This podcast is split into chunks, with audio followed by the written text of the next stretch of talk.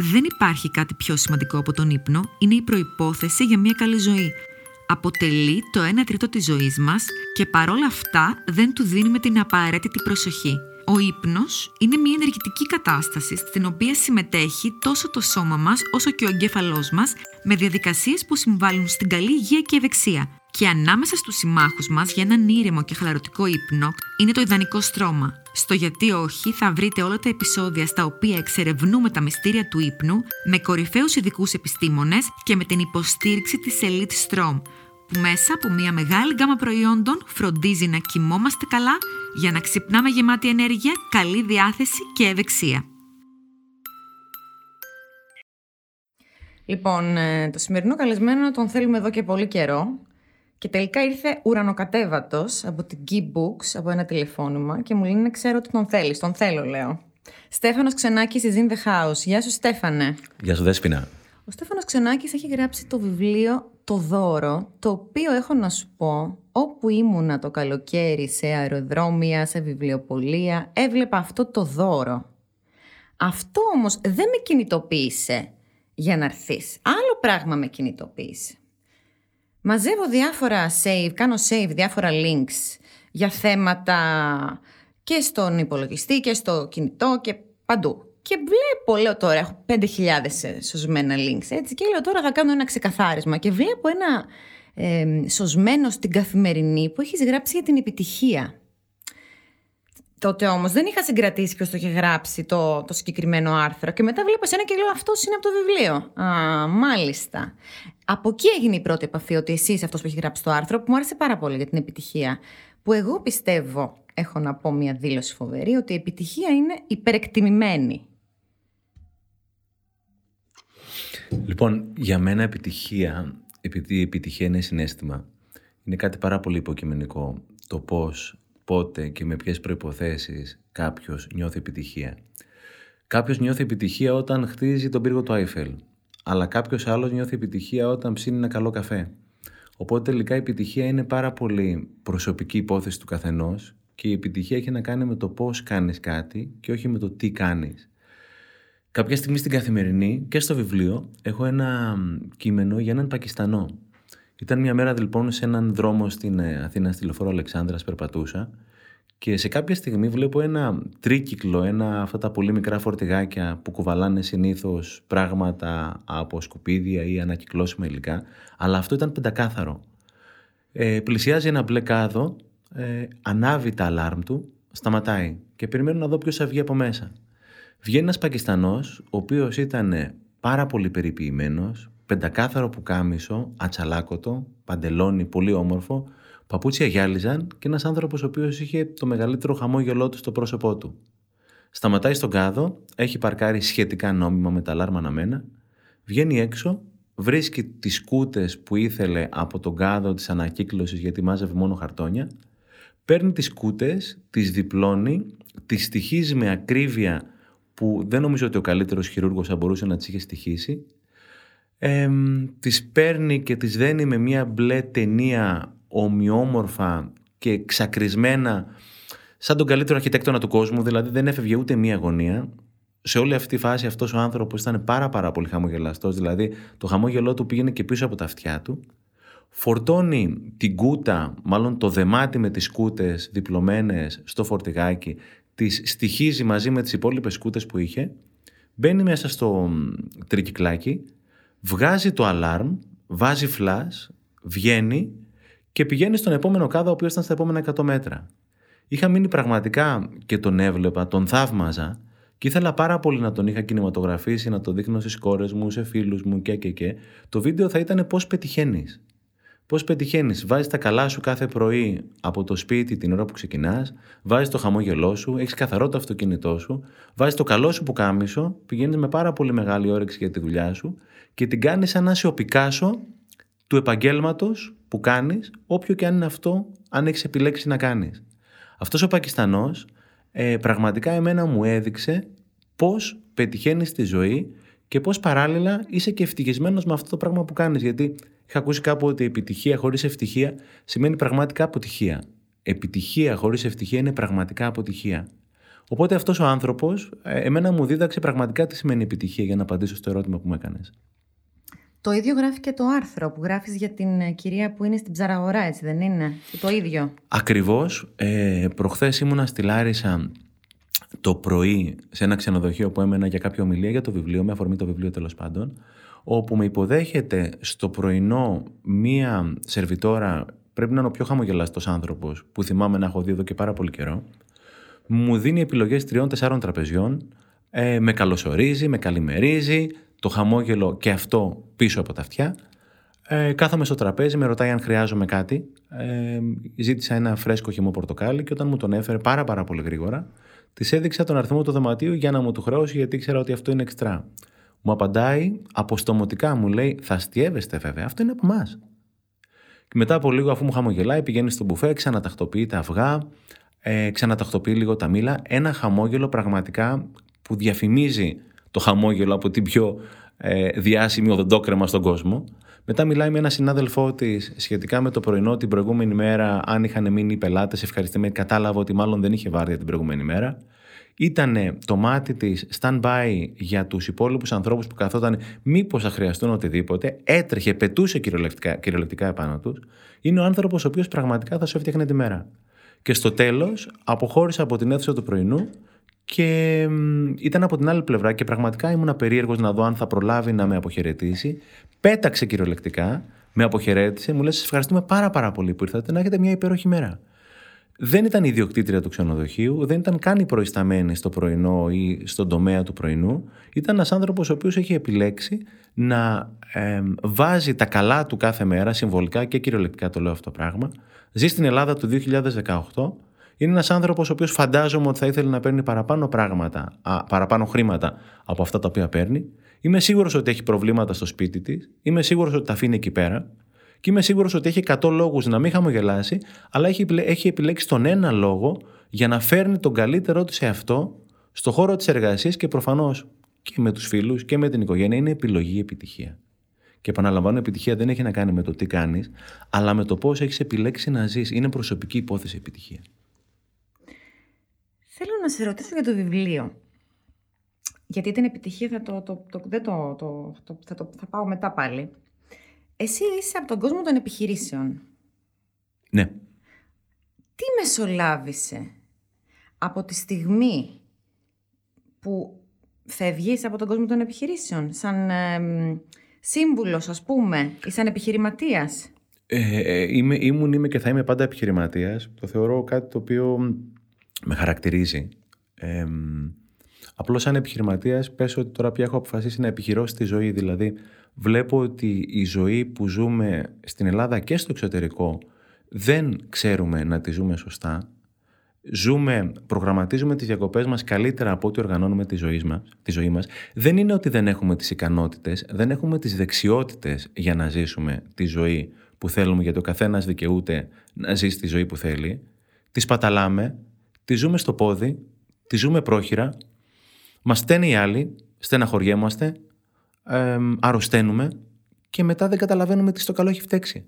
Και επειδή εγώ είμαι επιχειρηματίας, όπως ξέρεις και όπως είπαμε πριν από λίγο, η δουλειά μου είναι να επιχειρήσω προκειμένου να βοηθήσω όσο πιο πολλούς συνανθρώπους μου μπορώ στην Ελλάδα και στο εξωτερικό, από πολύ πολύ μικρές ηλικίες, από τα 6 χρόνια, γιατί έχουμε ξεκινήσει και ένα αντίστοιχο πρόγραμμα στα σχολεία, να κατέχουν, όχι να γνωρίζουν, να κατέχουν από νωρίς τις δεξιότητες που θα τους φέρουν τη ζωή που θέλουν. Ζωή που θέλω δεν σημαίνει δεν έχω προβλήματα. Ζωή που θέλω όμως σημαίνει ότι ξέρω τι να κάνω με τα προβλήματα τα οποία θα μου προκύψουν. Γιατί όπως λέμε πολλές φορές στις ομιλίες, η ζωή δεν είναι αυτό που σου συμβαίνει, είναι τι κάνεις με αυτό που σου συμβαίνει. Η ζωή σου πετάει μια πάσα. Το θέμα είναι εσύ θα την πάρεις να βάλεις καλάθι ή τουλάχιστον να προσπαθήσεις να βάλεις καλάθι ή θα την πετάξεις έξω. Και μετά δεν θα ξέρεις και ποιος θέει. Οπότε στο κομμάτι γνώση ζωής, τέχνη ζωής ή δεύτερη εκπαίδευση, όπως έλεγε ένα πολύ ωραίο βιβλίο που έχω διαβάσει, θεωρώ η, ζωή των Θεών, του okay. Στέφανο Ελιοντάνα. Ε, τελειώνουμε με το σχολείο, τελειώνουμε με την εκπαίδευση, αλλά δεν τελειώνουμε με την εξέλιξη ποτέ. Ε, και αυτή η δεύτερη εκπαίδευση, όπως πάρα πολλοί συνανθρωποί μου έμαθαν πράγματα, θέλω και εγώ να βοηθήσω όσο πιο πολλούς συνανθρώπους μου μπορώ από τη δική μου την πλευρά να μάθουν πράγματα που θα θέλαμε όλοι να τα ξέραμε από πολύ νωρίς στη ζωή μας. Και συνήθως εγώ τα αφηγούμε μέσα από ιστορίες, δεν το κάνω διδακτικά, ούτε έχω κάποιες θεωρίες. Απλώς παρατηρώ πράγματα τα οποία μου συμβαίνουν κάθε στιγμή και τα καταγράφω. Έτσι όπως μου μιλάς, καταλαβαίνω ότι και εσύ έκανες τη ζωή αυτή κάποτε στον αυτόματο. Βέβαια. Και συχνά την κάνω ακόμα και τώρα. Απλώς επειδή ξέρω πια τι σημαίνει να κάνεις τη ζωή στον αυτόματο, ε, με τσακώνω και λέω τώρα για ξύπνα, για πάρ' το αλλιώς. Μην το κάνεις μηχανικά. Τι θέλεις εδώ πέρα, τι είναι αυτό το οποίο στα αλήθεια θέλεις; Είσαι εδώ πέρα που θέλεις να είσαι. Και το επαναφέρω. Τι, τι μεσολάβησε όμως από αυτή την, την, την, την κατάσταση ώστε να φτάσεις να γράψεις και το βιβλίο; Μεσολάβησε ένα, μια πορεία, τώρα είμαι 50 χρονών, μεσολάβησε μια, μια, μια πορεία τουλάχιστον 25 χρονών, τη τελευταία, τη μισή ζωή μου δηλαδή, όπου είχα, αντιμετώπισα ό,τι πρόβλημα θα μπορούσε να αντιμετωπιστεί από θέματα υγείας, από θέματα αφωνίας. Πριν από 20 χρόνια, για κάποιο λόγο που με είχε στεναχωρήσει πολύ, είχε κλείσει η φωνή μου για έξι μήνες. Καθόλου. Τίποτα, τίποτα. Ψιθύριζα μόνο αυτό μπορούσα να κάνω. Αχ, θα τρελαθώ. Και ήταν κάτι το οποίο με έχει στεναχωρήσει πάρα πολύ.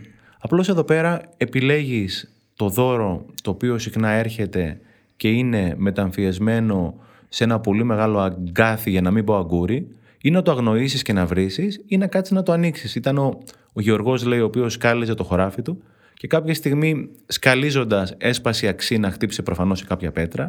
Οπότε στην αρχή θύμωσε, αλλά μετά επέλεξε, γιατί επιλέγω είναι το πολύτιμο ρήμα, είναι το, το ρήμα του ενός εκατομμυρίου, επέλεξε να σκάψει, να σκάψει τον λάκκο, βρήκε ένα κουτί. Και μέσα στο κουτί υπήρχε ο θησαυρός. Αυτό γίνεται στη ζωή μας. Τα προβλήματα και όλες αυτές οι κακουχίες ή όλα αυτά τα οποία δεν γουστάρουμε είναι οι μεγαλύτεροι δάσκαλοι μας. Οπότε τα παθήματα για να γίνουν μαθήματα, γιατί δεν γίνονται πάντα τα παθήματα μαθήματα, πρέπει να έχει μεσολαβήσει η επιλογή η δική μας και σαφώς το να δουλέψουμε πάνω σε αυτό το πράγμα. Όχι μόνοι μας, αλλά πολύ συχνά και με άλλους εξειδικευμένους ανθρώπους. Το επιλέγω που ανέφερες είναι δύσκολο ρήμα γιατί επιλέγω πάει πακέτο με το ταυτόχρονα αποκλείω και άλλες ε, επιλογές που έχω. Εγώ νομίζω γι' αυτό είναι δύσκολο το επιλέγω. Δηλαδή αποφασίζω το α, σημαίνει ότι και αποκλείω και άλλα δέκα. Ναι, ε, φυσικά. Ε, το ή επιλέγεις ή δεν επιλέγεις. Ε, αν θέλεις τη ζωή που θέλεις πρέπει να επιλέξεις και φυσικά αυτό το οποίο αξίζει να επιλέξεις σωστά αξίζει να το έχεις επιλέξει λάθος γιατί είναι λογικό στην αρχή να μην το επιλέξουμε σωστά. Απλώς κάποια στιγμή πρέπει να κάνουμε μια επιλογή. Δηλαδή, ή επιλέγεις τη ζωή ή σε επιλέγει η ζωή. Ή επιλέγεις πώς θα τη ζήσεις, ή επιλέγεσαι με αλφαγιώτα πώς θα ζήσει τη ζωή, ή τη ζεις στη θέση του οδηγού ή στη θέση του συνοδηγού. Και κάθε στιγμή επιλέγουμε. Ε, ακόμα και όταν δεν επιλέγω, έχω επιλέξει να μην επιλέξω και έχω επιλέξει να επιλέξουν άλλοι για μένα. Και υπάρχουν κακές επιλογές, υπάρχουν και πολύ καλές επιλογές. Θα σα δώσω ένα παράδειγμα. Έχω πάει σε ένα σεμινάριο και ο εισηγητής κάποια στιγμή ρωτάει, λέει: Υποθέστε ότι είστε στην εταιρεία σας, στην εταιρεία που δουλεύετε, είναι το αφεντικό μπροστά, κάνετε μια παρουσίαση. Και η παρουσίαση πάει πάρα πολύ καλά. Και πετάγεται ένας συνάδελφος από δίπλα και λέει μπροστά στο αφεντικό αυτό το οποίο λες είναι βλακεία. Τι κάνεις; Λοιπόν, οι 9 στους 10 απάντησαν ότι θα του πω ότι είναι βλακεία αυτά που κάνεις εσύ. Ο ένας στους 10 επέλεξε να απαντήσει ότι θα τον ρωτήσω τι ακριβώς εννοείς. Και ρωτάει ο εισηγητής, καλά, 9 στους 10, εάν επιλέξει ο συνάδελφος να έχει απολυθεί μετά από ένα μήνα ή μετά από μια μέρα, θα έχεις επιλέξει και εσύ, δηλαδή παίζεις με κάποιο μπάλα. Και ο άλλος βάζει αυτόν γκολ. Θα βάλεις και εσύ αυτόν γκολ επειδή έβαλε ο άλλος αυτόν γκολ. Αυτό θεωρώ ότι είναι μια πολύ κακή επιλογή. Άκουσε τώρα μια πολύ πολύ καλή επιλογή σύμφωνα με τα δεδομένα τα δικά μου. Έχουμε πάει σε ένα σχολείο όπου αυτό το πρόγραμμα και όλη αυτή τη φιλοσοφία την έχουμε μετουσιώσει σε ένα εκπαιδευτικό μάθημα, στο το πούμε έτσι, παιχνίδι. Έχουμε πάει σε ένα σχολείο λοιπόν και μας έχει βγάλει ο διευθυντής, αφού έχουμε κάνει το σεμινάριο, έχουμε αφήσει το υλικό για τα παιδιά, έξω. Και πάμε να φάμε. Και μας λέει μια ιστορία. Στο σχολείο του λοιπόν είχαν επιλέξει ε, να φυτέψουν τα παιδάκια των Ελλήνων και των μεταναστών μια ελίτσα στο προάβλιο χώρο σαν ένδειξη συμφιλίωση μεταξύ των εθνικοτήτων, λαών κτλ. Το βράδυ κάποιος ηλίθιος, γιατί είναι και πιθανόν και λίγο λέω, πήγε και την έσπασε. Ο διευθυντής πάει στο σχολείο την επόμενη μέρα το πρωί και βλέπει την, βλέπει την ελίτσα σπασμένη. Λοιπόν, τι επέλεξε ο μάγκας να κάνει; Πήγε, βρήκε μία ελίτσα καινούρια, την αντικατέστησε και δεν το πήρε χαμπάρι κανένας. Εάν έψαχνε να βρει ποιος την έσπαξε, γιατί την έσπασε, πώς έγινε κτλ., θα άρχιζε η μισή κοινότητα, η μισή κοινωνία να εναντιώνεται με την υπόλοιπη μισή κοινωνία, Θα ερχόταν τα ραδιόφωνα, οι εφημερίδες, τα κανάλια, θα γινόταν θέμα. Δηλαδή, όταν θέλω να σβήσω τη φωτιά, δεν ρίχνω λάδι. Δεν το πήρε χαμπάρι ποτέ κανένας. Αυτός ο οποίος το έκανε, έκανε για να προκαλέσει. Οπότε ουσιαστικά είναι σαν να παίζεις τέννη. Όταν σου πετάει όλη την μπάλα έξω, θα την απαντήσεις. Θα αφήσεις να πάει έξω η μπάλα. Θα τρέχω στην κερκίδα να επιστρέφω την μπάλα πίσω, να μου την ξαναεπιστρέψει ο άλλος την μπάλα πίσω. Όταν η μπάλα βγαίνει out, την αφήνεις να βγει out. Μια στοιχειώδης επιλογή. Απλώς δεν έχουμε μάθει να επιλέγουμε. Είναι πολύ εύκολο το παραμύθι ότι φταίει ο άλλος ή ότι φταίει η κοινωνία, φταίει η κυβέρνηση, φταίει η Ευρωπαϊκή Ένωση, η μάνα μου, ο πατέρας μου. Ποια είναι η δική μου ευθύνη; Εγώ που βρίσκομαι στο κομμάτι αυτό. Είμαι έρμεο, είμαι ένα δέντρο, είμαι μια μπάλα που με πετάνε από εδώ και από εκεί. Ε, ναι, αν έχεις επιλέξει να είσαι μπάλα που θα σε πετάνε από εδώ και από εκεί, θα είσαι μια μπάλα που θα σε πετάνε από εδώ και από εκεί. Είναι θέμα επιλογών στο τέλος όλα. Είναι ότι ζούμε και σε μια πρωτοφανής ε, στιγμή στην ανθρωπότητα που μπορούμε να επιλέξουμε ο καθένας για τον εαυτό του. Δηλαδή τη δεκαετία του 50 κάποια γυναίκα, παραδείγματος χάρη τώρα, έτσι, ανήπαντρη, ήταν όχι απλά το σκάνδαλο, τώρα και μπορούμε ο καθένας straight, gay και τα λοιπά, να αποφασίσει τι είναι αυτό το οποίο θέλει να γίνει και αυτό είναι πάρα πολύ δύσκολο. Ναι, ε, ε, είναι δύσκολο γιατί πλέον την ευθύνη την έχουμε εμείς. Γιατί παλιότερα είχες τις δικαιολογίες ότι είμαι γυναίκα, είμαι μαύρος, είμαι γκέι, το ένα το άλλο κτλ. Τώρα πια δεν υπάρχουν δικαιολογίες. Θεωρώ ότι ζούμε στον καλύτερο κόσμο που υπήρχε ποτέ. Η γνώση είναι διάχυτη μέσα από το ίντερνετ. Μπορώ με το πάτημα ενός κουμπιού να βρω οποιαδήποτε ομιλία θέλω που παλιά θα πλήρωνα 1.000, 2.000, 3.000 ευρώ την ημέρα να το παρακολουθήσω. Ε, ζούμε στον ασφαλέστερο κόσμο που υπήρχε ποτέ από κάποια ομιλία TEDx που είχα παρακολουθήσει, μας είχε πει ο μιλητής ότι λέει αυτό ακριβώς που είπα. Ζούμε στον ασφαλέστερο κόσμο που υπήρχε ποτέ. Μας το τεκμηρίωσε. Είπε ότι τα τελευταία 20 χρόνια στις 20 πιο ανεπτυγμένες χώρες του κόσμου που μέσα είναι και η Ελλάδα, η εγκληματικότητα έχει πέσει κατά 47%. Η προβολή της όμως από τα κανάλια, από τα δελτία ειδήσεων, ειδήσεων έχει τετραπλασιαστεί. Τελικά είναι άλλο αυτό το πράγμα που υπάρχει εκεί πέρα έξω. Είναι άλλο αυτό το πράγμα που νομίζουμε ότι υπάρχει εκεί πέρα έξω. Είναι πρωτοφανείς οι ευκαιρίες. Φτιάχνεις ένα βίντεο αυτή τη στιγμή, κάνεις μια ομιλία, ένα τραγούδι, μπορεί την επόμενη μέρα να έχει κάνει εκατομμύρια views. Ζούμε στον δικαιότερο κόσμο ο οποίος υπήρχε ποτέ. Αλλά πρέπει, αλλά πρέπει πλέον εμείς να αντιμετωπίσουμε την ευθύνη των επιλογών μας. Ε, όλα αυτά έχουν το τίμημα. Και η επιλογή και η ελευθερία, όλα αυτά έχουν ένα τίμημα. Το θέμα είναι να μπορέσουμε να το αντέξουμε, να το σηκώσουμε και να το αναλάβουμε. Στέφανε, πολύ ωραία όλα αυτά. Δεν θα διαφωνήσω, αλλά εδώ σε αυτή την εκπομπή λέμε τα πράγματα πώς έχουν. Και έχω να πω ότι επειδή ακριβώς η πληροφορία είναι εκεί, στο Google, διαθέσιμη, ελεύθερη, έτσι, εκπομπές, podcast, ό,τι θες, βιβλία, όλα είναι εκεί πέρα. Τζάμπα κιόλας. Αν ήταν έτσι όμως, θα ήμασταν όλοι αδύνατοι, πλούσιοι και ευτυχισμένοι. Δεν είμαστε. Άρα σημαίνει ότι κάτι πρέπει να ξεπεράσουμε. Είναι ιστορίες που λέμε στον εαυτό μας. Ακριβώς, Τι είναι; ακριβώς, ακριβώς. Το είπες δηλαδή δεν χρειάζεται να το απαντήσω. Είναι η ιστορία που λέω στον εαυτό μου. η ιστορία που λέω στον εαυτό μου είναι η αυτοεκπληρούμενη hold your thought, hold your thought, hold your thought. Γιατί το λέω αυτό. Ε, εγώ επί αρκετά χρόνια έλεγα την ιστορία τη λάθος στον εαυτό μου. Θέλω να πω τώρα που έχω περάσει από αυτό το τούνελ, τώρα έχω άλλα πιο μικρά τούνελ, αλλά όταν έχω περάσει από εκείνο το τούνελ που κράτησε πέντε χρόνια, Ωραία να, ε, να παίρνω το μικρόφωνο και να το λέω πολύ ωραία, πολύ ευχάριστα. Αλλά όταν ήμουν στο τούνελ, θα άκουγα τώρα εσένα και μένα Θέλω λίγο, θέλω λίγο να μιλήσουμε γι' αυτό. Όταν είσαι όμως μες στο τούνελ που δεν είναι εύκολο εκείνη την ώρα να λειτουργήσει η, η εμπνευστική ομιλία. Κυρίες και κύριοι, καλησπέρα σας. Θα θέλαμε να σας ενημερώσουμε πως σε λίγα λεπτά θα περάσουμε από μια καταιγίδα και θα πρέπει τα τοπικά σας τραπεζάκια να παραμείνουν κλειστά. Όλοι να παραμείνετε στις θέσεις σας με τις ζώνε ασφαλείας δεμένες.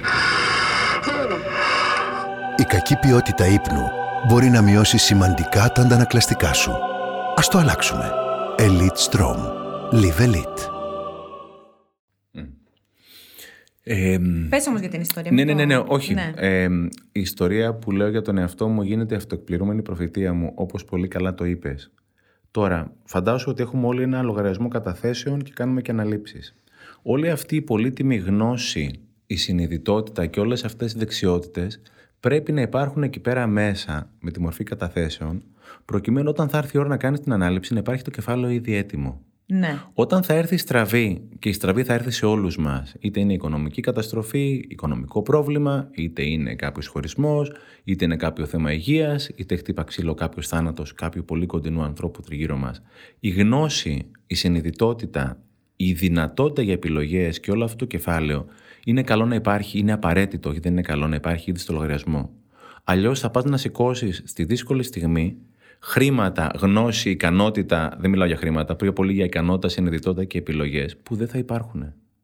Άρα ουσιαστικά η δουλειά η δική μου και του καθενός από εμάς είναι κάθε μέρα το χραφάκι του, το κεφάλαιό του, τη γνώση του, την εξέλιξή του, οτιδήποτε θέλεις πες το, τη συνειδητότητά του, να τη δουλεύει κάθε μέρα προκειμένου να έχει όταν θα έρθει η δύσκολη ώρα προκειμένου να σηκώσει.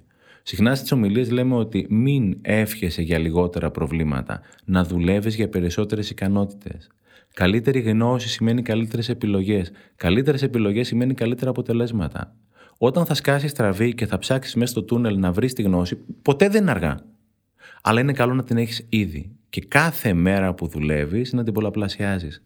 Κάποιες λέξεις ξέρουμε πολύ καλά στην Ελλάδα ότι είναι ελληνικές λέξεις όπως το μεράκι, το φιλότιμο και κάποια άλλα πράγματα. Ε, κάποιες όμως δεν είναι ελληνικές και δεν υπάρχουν και σε μετάφραση. Στην Ιαπωνία υπάρχει μια λέξη που λέγεται kaizen, όπου ουσιαστικά σημαίνει ότι κάθε μέρα γίνομαι και καλύτερος, κάθε μέρα εξελίσσομαι. Γιατί στην Ιαπωνία όλο αυτό το πράγμα είναι μια φιλοσοφία. Η Ιαπωνία είναι αυτή τη στιγμή η τρίτη ή η τέταρτη οικονομία πια στον πλανήτη, δεν ξέρω πού είναι τα νούμερα αυτή τη στιγμή. Είναι μια χώρα στην άκρη του πουθενά, είναι μια χώρα η οποία δεν είναι καλλιεργήσιμη, είναι μια χώρα η οποία είναι σεισμογενής, δεν έχει κανένα κεφάλαιο. Και όμως αυτός ο λαός το κεφάλαιο το δημιούργησε μέσα από τις αξίες, τις αρχές, τη συνειδητότητα και κάποια άλλα πράγματα. Αυτή είναι η δουλειά η δική μας. Κάθε μέρα το χωράφι μας να το σκαλίζουμε, να βάζουμε ε, τα καλύτερα γεωργικά μηχανήματα, να το αερίζουμε, να φέρνουμε νέο χώμα, να βάζουμε κοπριά, να το ποτίζουμε, να το αγαπάμε, να το φυτεύουμε. Δεν μπορώ να καταλάβω για ποιο λόγο διαφέρει η ζωή μας σε οτιδήποτε από το χωράφι του Γεωργού, όπως μαθαίναμε μικρή με το σπορέα και την ιστορία στα θρησκευτικά. Αυτή είναι η ιστορία. Το χωράφι μας ο καθένας το κάνει. Το αφήνουμε και συχνά λέμε ε, εντάξει, δεν το πω ο Τσίπρας, δεν το πω ο Σαμαράς, δεν το πω ο Σόιμπλε, πατέρας μάνα μου. Ναι, μήπως να το αναλάβεις εσύ, γιατί αυτή είναι η δουλειά σου. Έχω ένα θέμα με την επιτυχία εγώ, γιατί μίλησες τώρα για, για δύσκολες στιγμές και τι κάνουμε όταν συμβαίνουν. Φτάνουμε όμως και όταν έρθει η επιτυχία, που η επιτυχία, κακά, κακά τα ψέματα, είναι αυτό το achievement, το κατόρθωμα δηλαδή. Και έχουμε, εγώ τώρα να μιλήσω για μένα πρώτα, έχω, είχα φάει το παραμύθι, το καλό παιδί και η καλή μαθήτρια και να περάσω στο πανεπιστήμιο και να δείχνω την αξία μου κάνοντας, κάνοντας και κατορθώνοντας. Τώρα Ταυτόχρονα έχω δει και την ταινία του Φρέντι Μέρκιουρι χθες το βράδυ, έχω να σας πω. Δηλαδή, όλοι αυτοί οι άνθρωποι, ο Φρέντι Μέρκιουρι, ο Άντωνι Μπρουντέν, η Amy Winehouse, ο Ρόμπιν Βίλιαμ, επιτυχημένοι, επιτυχημένοι. Δηλαδή, όχι απλά επιτυχημένοι, όλη η επιτυχία του κόσμου, του πλανήτη στα πόδια τους. Εκεί όμως, αυτό δεν σε κάνει ευτυχισμένο. Ναι. Ε, Όπως είπα νωρίτερα, επιτυχία χωρίς ευτυχία είναι αποτυχία. Ειδικά για τον Ρόμπιν Βίλιαμ, ένας άνθρωπος ο οποίος μας έμαθε πάρα, πάρα πολύ σημαντικά πράγματα, μας έκανε να γελάσουμε, αλλά είναι ο άνθρωπος ο οποίος ήταν δυστυχισμένος. Είναι ένας άνθρωπος ο οποίος προφανώς δεν έζησε τη ζωή που ήθελε. Είναι πολύ σημαντικό ο καθένας μας να επιλέγει τη ζωή που θέλει και να, κάνει, να, να ζει τη δική του ζωή και όχι κάποιου άλλου τη ζωή. Γιατί η ζωή είναι αρκετά σύντομη, τουλάχιστον αυτή η ζωή στην οποία ζούμε. Ε, είναι χίλιοι μήνες, δεν είναι χίλια χρόνια. Χίλιους μήνες έχουμε για να ζήσουμε. Και η επιτυχία είναι πολύ υποκειμενική για τον καθένα. Για μένα επιτυχία μπορεί να έχω λεφτά, για εσένα μπορεί να είναι να βλέπεις τα παιδιά σου, για κάποιον άλλον μπορεί να είναι να αλλάξεις τον κόσμο και να φέρει αξίες ή να φέρει πράγματα τα οποία δεν υπάρχουν. Είναι τελείως υποκειμενικό το κομμάτι επιτυχία. Αλλά για μένα επιτυχία είναι να ζω τη δική μου τη ζωή όχι να ζω τη ζωή των άλλων. Και guess what, για να ζήσω τη δική μου τη ζωή πρέπει να έχω περάσει νομοτελειακά από τη φάση όπου θα έχω ζήσει ζωές άλλων για να συνειδητοποιήσω ότι αυτή δεν είναι η δική μου ζωή και αυτό το οποίο θα ήθελα να ζήσω. Οπότε το λάθος ε, είναι προϋπόθεση για το σωστό. Είχα πάει σε μια ομιλία που ένας εξαίρετος ομιλητής είχε πει κάποια στιγμή, είχε πει μήπως τελικά η λέξη λάθος είναι λάθος. Τι πάει να πει λάθος; Πρέπει να το κάνω το λάθος. Βεβαίως δεν πρέπει να μείνω στο λάθος. Αλλά μήπως το λάθος είναι τελικά να φοβηθώ, να μην επιχειρήσω, να φοβηθώ να εκτεθώ, να φοβηθώ να σπάσω τα μούτρα μου; Ε, η πείρα μας τι είναι; Η πείρα μας είναι που τη θέλουμε όλη την πείρα, έτσι. Αλλά δεν θέλουμε τα λάθη. Ε, η πείρα μας είναι τα λάθη μας. Αν γυρίσεις από την άλλη πλευρά το νόμισμα που είναι εμπειρία, είναι τα λάθη μας από πίσω. Επάνω σε αυτά θα πατήσουμε για να ζήσουμε τη ζωή που θέλουμε και για να ζήσουμε τη ζωή που θέλουμε θα περάσουμε από τη φάση που δεν έχουμε ζήσει τη ζωή που θέλουμε. Δεν γίνεται διαφορετικά. Απλώς πολλοί κόσμος παραμένει στο να ζει τη ζωή των άλλων ε, και λέει κάποια στιγμή θα μου έρθει. Δεν θα σου έρθει. Εσύ θα το φέρεις. Αυτό είναι αλήθεια. Πιο δύσκολο να ξεμάθεις ή να υιοθετήσεις καινούρια; Πολύ καλή ερώτηση.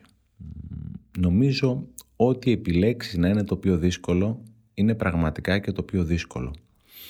Εμένα μου αρέσει πάρα πολύ να παίζω squash. Το squash είναι κάτι σαν τέννη δωματίου. Είχα μάθει λοιπόν το drive, τη δεξιά κίνηση με δεξιόχειρα, την είχα μάθει λάθος. Και έπαιζα χρόνια λάθος. Ε, μέχρι που κάποια στιγμή ήρθε ένας προπονητής και μου έμαθε το σωστό drive, το οποίο είναι διαφορετικό από του τέννη. Ε, για μερικές εβδομάδες δεν μπορούσα καν να χτυπήσω την μπάλα με το δεξί μου χέρι. Έκανα airball, δηλαδή περνούσε η μπάλα μέσα από το χέρι μου και δεν μπορούσα.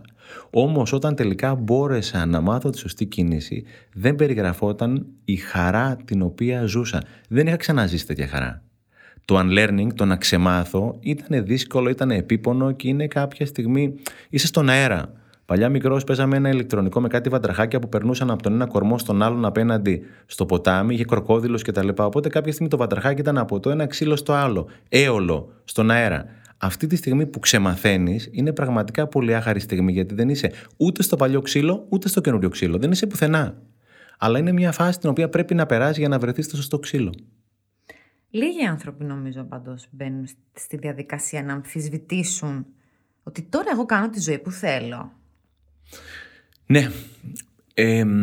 είναι αρκετοί οι οποίοι δεν μπαίνουν στη διαδικασία να κάνουν αυτή την ερώτηση γιατί πολλές φορές τώρα ε, εντάξει αυτό το παραμύθι Βολεύει. ξέρω με αυτό το παραμύθι ουσιαστικά βολεύουμε πώς ακριβώς το λες πού να ψάχνω για καινούριο παραμύθι; Και τελικά βλέπεις ανθρώπους να μην ζουν τη ζωή που θέλουν γιατί δεν τολμάνε να αλλάξουν το ξυλαράκι κάποια στιγμή να βρεθούν λίγο στον αέρα και όμως αυτή η ζωή πραγματικά έχει το νόημα δηλαδή δεν έχει σημασία πόσα χρόνια θα ζήσεις έχει σημασία πώς θα ζήσεις ε, είχα δώσει ένα, μια ομιλία TEDx στην Πάτρα πριν από μια εβδομάδα και έκλεισα με τον Κυριάκο. Ο Κυριάκος είναι ο περίφημος λιμενικός στη Μυτιλίνη, ο οποίος μεταξύ, δυστυχώς δεν ζει πια, ο οποίος μεταξύ 2015 και 2016 μαζί με τους συνα, συναδέλφους του και με κίνδυνο της προσωπικής του ζωής έσωσε περισσότερους από 5.000 πρόσφυγες μαζί με τα παιδιά τους από βέβαιο πνιγμό.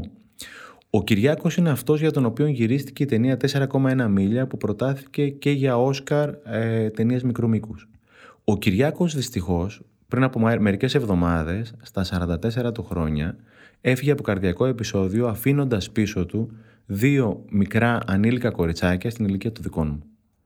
Και ειλικρινά αναρωτιέμαι πόσο άτυχα είναι αυτά τα κορίτσια που έχασαν τον μπαμπά τους σε τόσο τρυφερή ηλικία από την άλλη όμως αναρωτιέμαι πόσο περήφανα θα είναι για όλη τους τη ζωή να ξέρουν ότι είχαν αυτόν τον κορυφαίο άνθρωπο για πατέρα γιατί άνθρωποι σαν τον Κυριάκο έχουν έρθει για να διδάξουν το παγκόσμιο και όχι το πανελλήνιο πώς τη ζει τη ζωή. Εγώ θα έδινα όλα τα λεφτά κυριολεκτικά του κόσμου για να μπορούσα να είχα ζήσει λίγες μέρες από τη ζωή αυτού του ανθρώπου. Γιατί όταν έχεις φτάσει στο σημείο στην κυριολεξία να θυσιάζεις ή να προτίθεσαι να θυσιάσεις τη ζωή σου για να σώσεις τη ζωή συνανθρώπων σου που ούτε καν τους γνωρίζεις, έχεις φτάσει στο υψηλότερο σημείο που θα μπορέσεις ποτέ να φτάσεις σαν άνθρωπος. Οπότε πραγματικά σημασία είναι πώς θα τη ζήσεις τη ζωή. Ο άνθρωπος αυτός έζησε 44 χρόνια. Πιθανόν 44 χρόνια που να διαρκούν όσο και η αιωνιότητα. Το μυστικό είναι στο να δίνεις. Αχ, είναι, αν δεν δώσεις και αν δεν μοιραστείς δεν υπάρχει περίπτωση να ευτυχήσεις ποτέ στη ζωή σου. Έχουν γίνει έρευνες, η μεγαλύτερη έρευνα στο διαδίκτυο, μάλλον στην πραγματικότητα, αλλά είναι σε ομιλία στο TEDx, είναι από το Πανεπιστήμιο του Harvard, το οποίο αποδεικνύει ότι τελικά για να είσαι ευτυχισμένος, αυτό το οποίο θα σε κάνει ευτυχισμένο, ευτυχισμένο μάλλον θα σε κάνουν μόνο οι ανθρώπινες σχέσεις. Ούτε τα λεφτά, ούτε το σπίτι το καλό, ούτε το καλό το αυτοκίνητο που και αυτά καλά είναι. Αλλά το εξτραδάκι στη χαρά σου θα τον δώσει το να μοιράζεσαι με τους συνανθρώπους σου. Με τους γονείς σου, με τα παιδιά σου, με τους φίλους σου και λέει ο Μάγκας στην ομιλία του TEDx με το community, με τον άγνωστο, με αυτόν που έλεγε παλιά ο Χριστός με τον πλησίον, με αυτόν που δεν θα ξαναδώ ποτέ στη ζωή μου. Με αυτόν για λογαριασμό του οποίου θα βάλω το πόδι στην πόρτα του τρένου που θα κλείσει προκειμένου να προλάβει να μπει μέσα και θα μου δώσει ένα χαμογελάκι, με την κοπέλα στα διόδια που κάθεται όρθια επί οχτάωρο δίνοντας τα νομίσματα, τα κέρματα και τα χαρτάκια και θα της πω ευχαριστώ πολύ και θα μου πει και εκείνη ευχαριστώ πολύ, μόνο μέσα από αυτόν θα περάσει πραγματικά η χαρά η δική μου. Η αγάπη και η σύνδεση είναι μονόδρομος και εμείς πάμε κόντρα και γι' αυτό σπάμε τα μούτρα μας. Εάν δεν βάλεις μακαρόνια στο τσουκάλι, μακαρονάδα δεν πρόκειται να φας. Εάν δεν μοιραστείς, εάν δεν συνεργαστείς, εάν δεν συνδεθείς, εάν δεν απαρνηθείς κάποια στιγμή το δικό σου για να δώσεις τον άλλον, δεν υπάρχει περίπτωση ούτε μία στο 3-3-3 εκατομμύριο να χαμογελάσει, να ευτυχήσεις. Μπορεί να έχεις βγάλει όλα τα λεφτά του κόσμου. Μέσα θα έχεις ουσιαστικά πτωχεύσει. Βέβαια, εδώ πέρα υπάρχει κάτι πολύ σημαντικό ότι για να δώσεις πρέπει να έχεις. Ούκαν λάβεις παρά του μη έχοντος. Και πάλι ο Χριστός, που δεν είμαι φανατικός με την ε, θρησκεία, ο Χριστός είχε πει που ήταν από τους μεγαλύτερους, αν όχι ο μεγαλύτερος δάσκαλος που πέρασε ποτέ, είχε πει ο έχων δύο χιτώνες να δίνει τον έναν. Δεν είναι έχω τον έναν να δίνω τον έναν. Αυτό είναι θυματοποίηση. Και μετά θα σου φταίνε. Τα παιδιά σου, ο σύντροφός σου, ο γκομενός σου, ο πατέρας σου, η μάνα σου, ο συνάδελφός σου. Δεν θα σου ζητήσει ποτέ να δώσεις κανένας κάτι που δεν έχεις. Άρα πρώτα δίνω στον εαυτό μου και μετά δίνω σε όλο τον κόσμο. Έτσι πάει. Άρα πρώτα με φροντίζω. Α, σαν τα μάτια μου. Σαν τα μάτια μου. Σαν τα μάτια μου. θέλω να μου πεις σε όρους χρημάτων, ενέργειας και χρόνου ποια είναι η καλύτερη επένδυση που έχεις κάνει; Είτε είναι χρηματική, είτε είναι από θέμα ενέργειας, είτε είναι από θέμα χρόνου. Πάρα πολλές. Η καλύτερη αγορά που έχω κάνει ποτέ στη ζωή μου είναι ένα γιγάντιο τραμπολίνο που έχω στο σπίτι μου μέσα και χοροπηδάμε με τις κόρες μου. Αυτό από πλευράς χρημάτων είναι η καλύτερη επένδυση που έχω κάνει ποτέ μου. Ένα τρίμετρο τραμπολίνο, Αλήθεια. όπου όταν έρχονται μικρές, ε, σπίτι που έρχονται σχεδόν κάθε μέρα μαζί με τις φίλες τους ή μόνοι μας κτλ. Χοροπηδάμε σαν τα κατσίκια. Αυτή είναι η μεγαλύτερη, η καλύτερη επένδυση που έχω κάνει ποτέ οικονομικά στη ζωή μου. Ε, η καλύτερη επένδυση που έχω κάνει σε μένα είναι το κομμάτι γνώση και εξέλιξη. Είναι όλα τα σεμινάρια τα οποία έχω παρακολουθήσει στην Αθήνα με τον δάσκαλό μου τον Αντώνη τον Καλογύρου, στο εξωτερικό όλοι οι κορυφαίοι ομιλητές όπου έχω σκάσει πολλά χρήματα για να πάω να παρακολουθήσω. Είναι οι ώρες που έχω αφιερώσει στο YouTube να, να παρακολουθώ και να ακούω ομιλίες των top motivators στον κόσμο. Είναι ασύλληπτο αυτό το πράγμα και οι ευκαιρίες που έχουμε. Υπάρχουν άνθρωποι, όπως ο Τόνι Ρόμπιν, ο οποίος χρεώνει ένα εκατομμύριο ευρώ την ημέρα για personal coaching και θα τον βρεις μετά από 20 μήνες ή 24 μήνες που θα έχει μία μέρα να σου διαθέσει, όλο το υλικό του αυτός και όλοι αυτοί τα έχουν στο διαδίκτυο δωρεάν. Το YouTube είναι τσάμπα. Ναι. Και βάζει και το play και σε πηγαίνει από τον ένα κορυφαίο στον άλλον. Και κάθαμε και βλέπω Survivor ή δελτίο ειδήσεων. Δηλαδή, έλεος. Έλεος. Ναι. Έλεος. Είναι σαν να μου έχουν δώσει το μεγαλύτερο δώρο, σου δίνω ένα διαμάντι, ένα δικάρα του διαμάντι και εσύ το πετάς στα σκουπίδια. Μου έχει δώσει ο δημιουργός, ο πλάστης, οποιονδήποτε πιστεύω, μου έχει δώσει μια Ferrari και την οδηγάω σαν ένα χαλασμένο παπάκι. Δεν έχω τη γνώση παλιά. Δεν εγώ θύμωνα με τον κόσμο που δεν έχει τη γνώση. Αλλά συνειδητοποιώ ότι αυτή η γνώση δεν υπάρχει πουθενά στα συστήματα. Στο εξωτερικό έχουν ξεκινήσει αυτή τη στιγμή στα σχολεία όλη αυτή τη γνώση και τις αξίες. Στην Αμερική, στην Ιαπωνία, η ρίση των εμπαρόδο υπήρχε πάντα. Στη Φιλανδία, σε 10 χώρες του κόσμου όλη αυτή την πολύτιμη γνώση, την αναγκαστική γνώση, την αναγκαία γνώση, την περνάνε στα σχολεία από τον υπηαγωγείο. Είναι αδιανόητο να μην υπάρχει αυτή η γνώση. Γι' αυτό και έχουμε ικανότητες, αλλά αυτές οι ικανότητες δεν μετουσιώνονται σε δεξιότητες. Οπότε για μένα η καλύτερη επένδυση που έχω κάνει για να απαντήσω στην ερώτησή σου είναι οτιδήποτε έχω κάνει προκειμένου να εξελίξει τον εαυτό μου. Όταν ακούω κάποιου και λένε Δουλεύω με τον εαυτό μου, το θεωρώ κάτι παραπάνω από γερό. Πηγαίνω, κάνω ψυχοθεραπεία, ατομική, ομαδική, πηγαίνω σε σεμινάρια αυτοβελτίωσης, πηγαίνω και την ψάχνω, ομάδες αυτοβοήθειας. Υπάρχουν τόσα πολλά πράγματα για να κάνει κανείς σήμερα. Ναι. Από το να είμαι κολλημένος στο Facebook ή στο Survivor ή στα social ή στα δελτία ειδήσεων ή με τους φίλους μου ή τη ζωή που δεν γουστάρω. Δεν είμαι δέντρο. Μπορώ να μετακινηθώ. Δεν αρκεί να το γράφουμε μόνο σαν σλόγκαν στα social. Είναι, καλό να το, είναι απαραίτητο να το κάνουμε. Και λειτουργεί. Δηλαδή η θετική πλύση εγκεφάλου λειτουργεί. Ναι, λειτουργεί, αλλά αν μείνει κάποιος στη θετική πλύση εγκεφάλου και στη θετική οπτική, θα ματαιωθεί ακόμα χειρότερο. Γιατί η σημαντικότερη όλων των, η σημαντικότερη όλων των αξιών είναι η δράση εάν δεν κάνεις αυτό το οποίο πρέπει να κάνεις, το να το δεις θετικά θα ματαιωθείς χειρότερα. Είναι, χειρότερα, είναι καλύτερα να μένεις στο τρίτο υπόγειο και να θεωρείς ότι η ζωή πραγματικά είναι μαύρη κατά μαύρη, παρά να είσαι στο δέκατο όροφο και να πεις «Α, τι καλά τα πράγματα που θα γίνουν και να μην γίνουν ποτέ». Εσύ θα τα κάνεις καλύτερα. Οπότε η θετική οπτική είναι απαραίτητη, αλλά όχι ικανή συνθήκη που λέγαμε για τα μαθηματικά. Κάπου διάβαζα ότι αυτοί που είναι απεσιόδοξοι Κάποιες φορές μπορεί να έχουν και πιο δίκιο από τους αισιόδοξους. Αλλά οι αισιόδοξοι είναι αυτοί που θα αλλάξουν τον κόσμο με την ελπίδα που σου φέρνει η αισιοδοξία και με τη δύναμη της δράσης. Γιατί αν μείνεις στην ελπίδα, θα ματαιωθείς πολύ χειρότερα. Πιες νερό. Για τα σχολεία που ανέφερες και μια και έχεις και κορίτσια που πηγαίνουν σχολείο φαντάζομαι. Αυτό το το, αυτή τη διαδικασία που λέγεται το τεστ με τα λιγότερα λάθη. Δηλαδή βγαίνουμε από το σχολείο και μας έχουν εκπαιδεύσει το σχολείο τουλάχιστον ότι γιατί το σχολείο είναι η ζωή για μας. Για, έναν, για, έναν, για ένα παιδί από την πρώτη δημοτικού μέχρι την τρίτη ηλικίου, το σχολείο είναι η ζωή του όλη. Και πάει μπροστά στο σχολείο με αυτό το φοβερό σύστημα με τους βαθμούς, το τεστ με τα λιγότερα λάθη. Και βγαίνεις μετά από το σχολείο και στη ζωή δεν πάει μπροστά το τεστ με τα λιγότερα λάθη. Εμένα αυτό το πράγμα μου έχει στοιχήσει. Μπορεί και να πήγα ψυχοθεραπεία για αυτό το λόγο και ενώ πρέπει να είχα πάει για άλλα, έτσι. Άρα να το ευλογείς γιατί σε έφερε. Ναι, καλά, καλά, καλά, καλά, καλά. λοιπόν, στο, στα σχολεία, στο YouTube έχουμε ένα, ένα channel που λέγεται Ναι, μπορώ στα ελληνικά. Μπορεί να το βρει οποιοδήποτε. Κάθε Παρασκευή ανεβάζουμε μια ιστορία για μεγάλους και κάθε δεύτερη Παρασκευή μια ιστορία για μικρούς. Η ιστορία που ανεβάσαμε για τα παιδιά που είναι by the way και για τους μεγάλους, πριν από 15 μέρες, λέγεται «Το κοριτσάκι που δεν έκανε ποτέ λάθη». Είναι λοιπόν η ιστορία, καταπληκτική ιστορία, γιατί όλα τα βιντεάκια που ανεβάζουμε είναι το πολύ 5 λεπτά. Είναι η ιστορία της Βεατρίκης.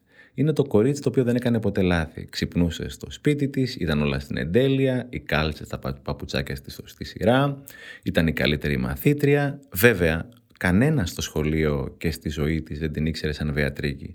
Την ξέραν όλοι ως το κορίτσι το οποίο δεν έκανε λάθη. Πολλές φορές οι φίλες της τριγύρω δεν ήταν καν φίλες της. Παίζανε παγοδρομίες και διάφορα άλλα παιχνίδια. Της έλεγαν να παίξει. Η Βεατρίκη δεν ήθελε ποτέ προφανώς για να μην εκτεθεί, γιατί δεν ήθελε να χαλάσει αυτό το, την εικόνα, την ταυτότητα, το κορίτσι το οποίο ε, δεν έκανε ποτέ λάθη. Κάποια στιγμή λοιπόν σε ένα talent show στο σχολείο έχει κανονίσει, έχει το ποντικάκι της, έχει ένα μπαλόνι με νερό, έχει μια λατιέρα τα οποία τα κάνει σαν ζογκλέρ γύρω-γύρω τέλος πάντων. Είναι από κάτω το κοινό, οι γονείς εκπαιδευτικοί και περιμένουν τη στιγμή που θα ανέβει η Βεατρίκη επάνω στο stage. Ανεβαίνει η Βεατρίκη, όλοι είναι ίσοι γιατί η Βεατρίκη δεν έχει κάνει ποτέ λάθη στη ζωή της. Όμως η Βεατρίκη εκείνη την ημέρα, αντί να πάρει αλατιέρα, έχει πάρει μια πιπεριέρα. Και την ώρα που πετάει τα τρία αντικείμενα στον αέρα, περιλαμβάνομαι και το, και το ποντικάκι της, κάποια στιγμή το ποντικάκι, μυρίζοντας το πιπέρι, φταρνίζεται, σκάει το μπαλόνι με το νερό, η Βεατρίκη γίνεται λούτσα και εκτίθεται μπροστά σε όλο τον κόσμο. Είναι από καταστροφή. Είναι από κάτω 100 άνθρωποι και τη βλέπουν καλά. Τους βλέπει καλά, καλά, καλά. Την βλέπουν καλά, καλά. Είναι έτοιμη να βάλει τα κλάματα. Μέχρι που κάποια στιγμή κάποιος από το κοινό χαμογελάει, αλλά όχι ηρωνικά ή κοροϊδευτικά.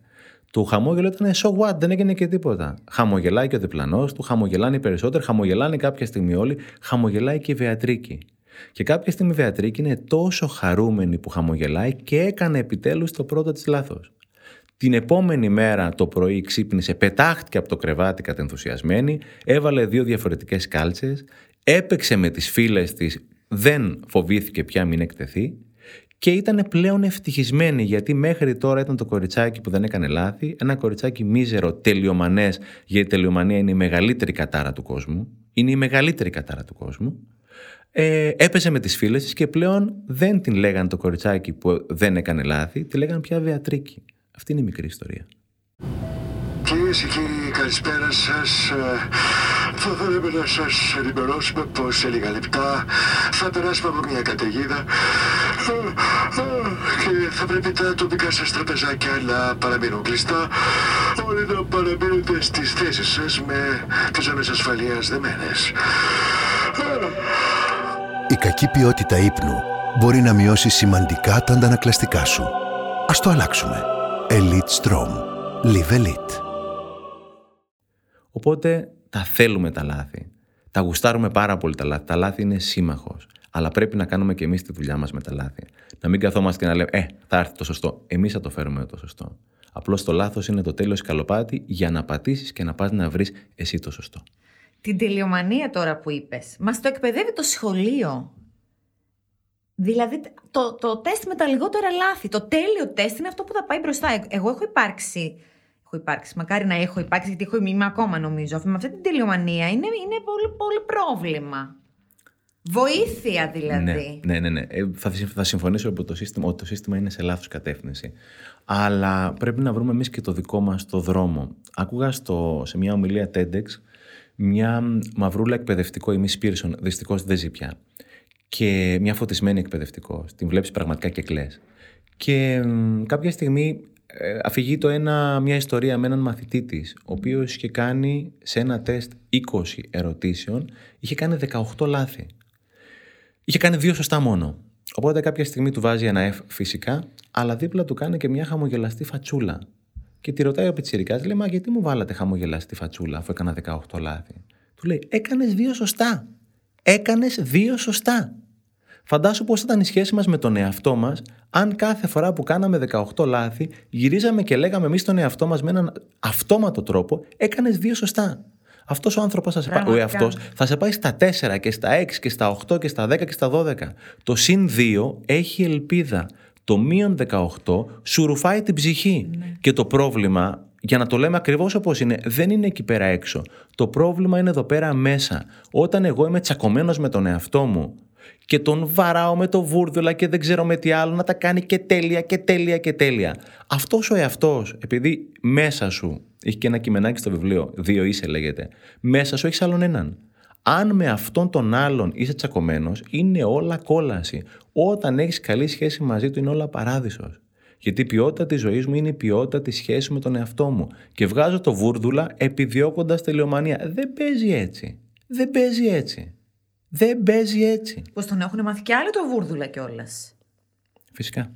Ποιος είναι ο πιο επιδραστικός άνθρωπος στη ζωή σου, οι άνθρωποι; Βοήθησε με λίγο με την ερώτηση. Κάντε μου πιο συγκεκριμένη για να καταλάβω. Ποιος έχει επηρεάσει πιο πολύ; Ουφ, ε, πάρα πολλοί άνθρωποι. Σαφώς οι γονείς μου, ε, ο πατέρας μου, τον οποίο δεν έχω πια κοντά μου, ε, οι δάσκαλοι μου, από πολύ μικρός από το δημοτικό είχα δασκάλους, φιλόλογους, ε, φωτισμένους δασκάλους, στην Αντάτε Εμπορική που πήγα.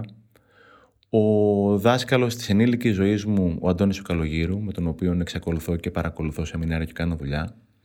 Ε, πάρα πολλοί διάσημοι δάσκαλοι από το εξωτερικό, τους οποίους ε, παρακολουθώ μέσα από το YouTube, μέσα από ομιλίες, μέσα από βιβλία και είναι πάρα πάρα πάρα πάρα πολλοί αυτοί. Και δάσκαλός μου είναι κάθε συνάνθρωπός μου. Κάθε συνάνθρωπος ο οποίος είναι μαζί μου, τον βλέπω έστω και για δύο-τρία λεπτά, τον παρατηρώ. Τις προάλλες οδηγούσα στην Αθήνα και κάποιος άνθρωπος από πίσω με το αυτοκίνητο είχε τους προβολείς αναμένους. Τέλος πάντων, επειδή με ενοχλούσε, ε, έβγαλα το χέρι μου και έκανα λίγο ανοιγόκλεισα τα δάχτυλά μου για να καταλάβει ότι είχε τους προβολείς.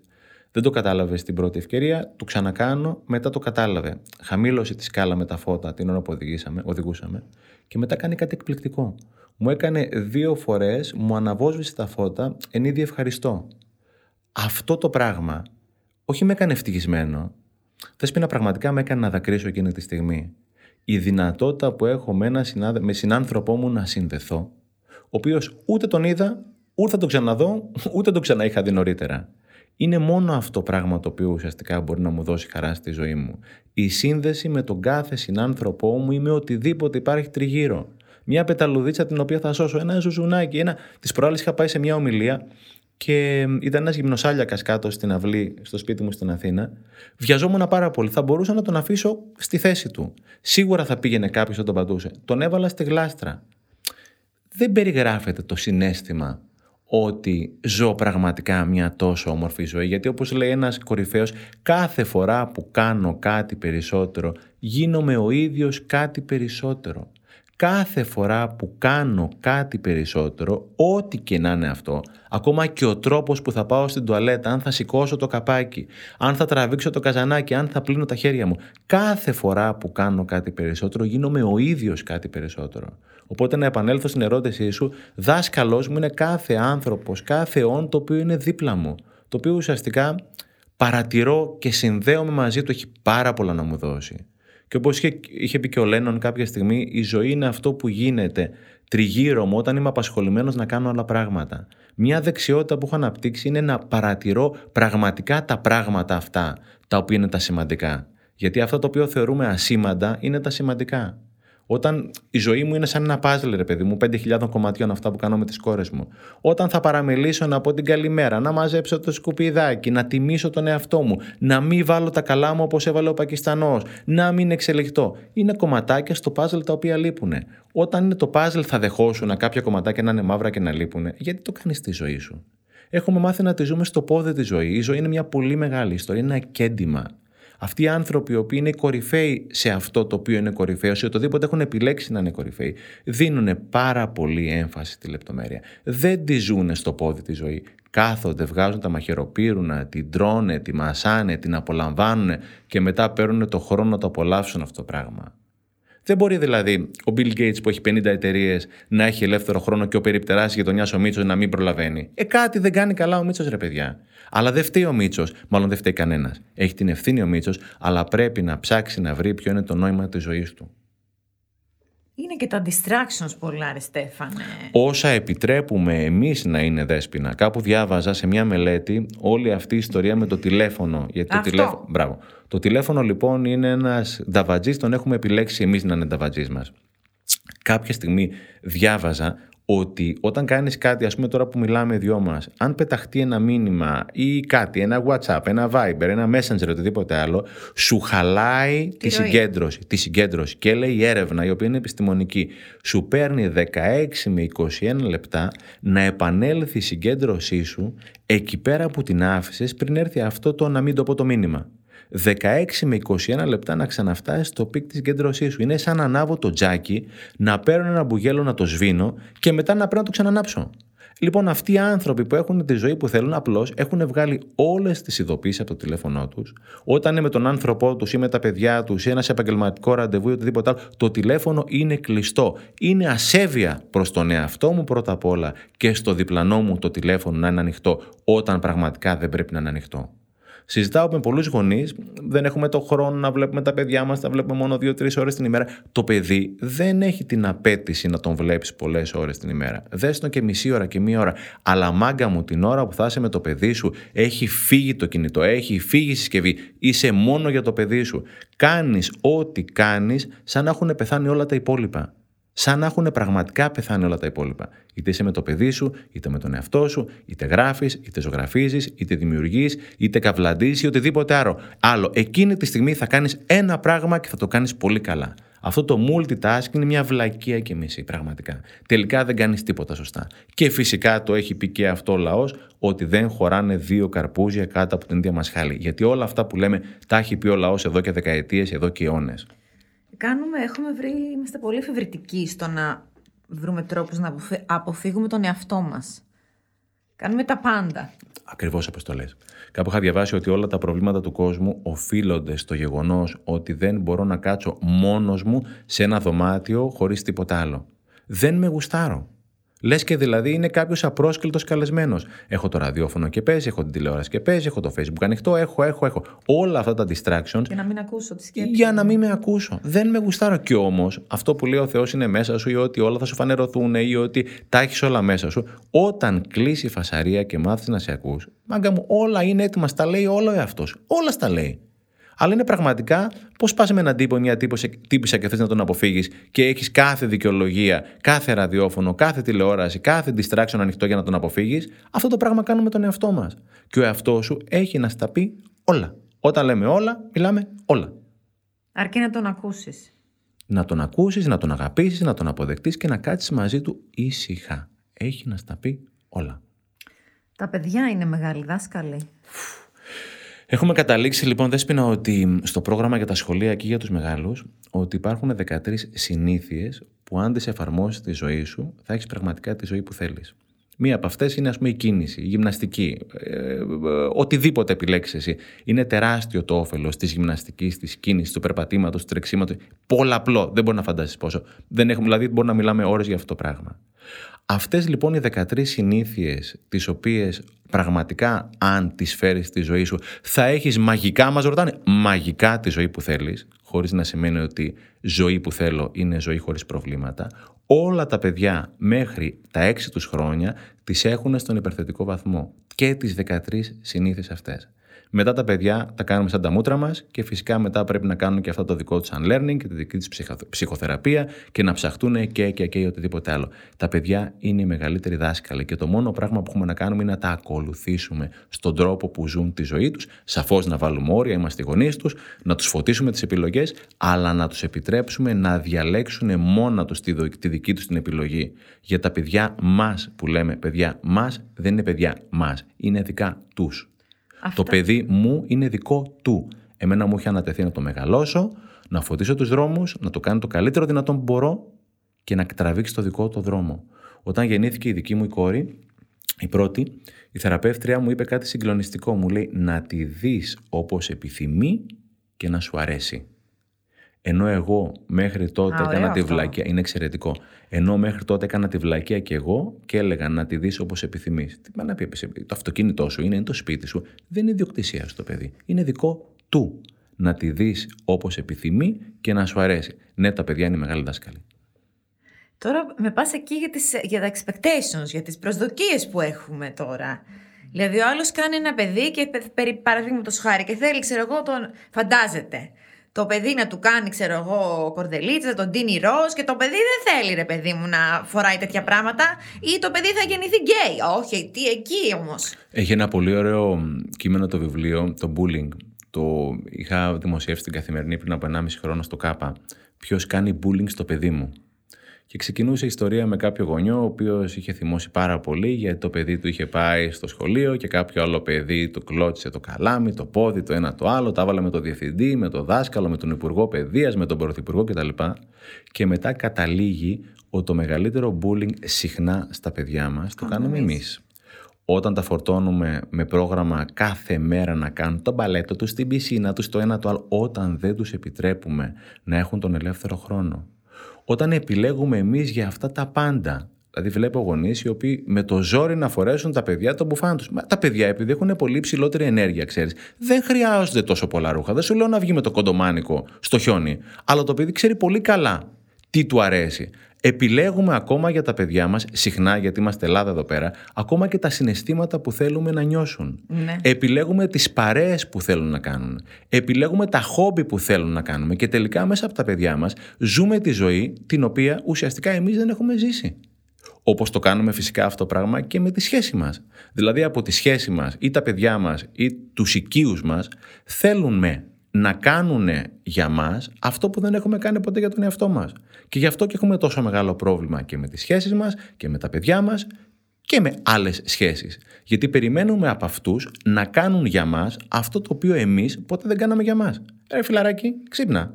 Εσύ πρέπει να το κάνεις αυτό, όχι το παιδί σου. Και κάποια στιγμή το παιδί μεγαλώνει, τα έχουμε μεγαλώσει αντιλεκατευθυνόμενα σε κάποιες περιπτώσεις, και το παιδί κάποια στιγμή συνειδητοποιεί ότι μέχρι τώρα κάναμε εμείς το τρελό bullying γιατί είναι πραγματικά ομή μορφή βίας να παρεμβαίνεις στη ζωή του παιδιού σου σε πράγματα, ακόμα στη σχέση μελλοντικά, στη δουλειά που θα κάνει μεγαλώνοντας. Και κάποια στιγμή σου κόβουν την καλημέρα, δεν σου μιλάνε και λες εσύ τώρα αυτός τι έπαθε; Για σκέψου τι έπαθες. Γιατί μάλλον έπαθε αυτό που είχες πάθει κι εσύ με τους γονείς σου όταν σε μεγαλώνανε. Γιατί όπως λέει και ο δικός μου ο δάσκαλος, είμαστε θύματα θυμάτων.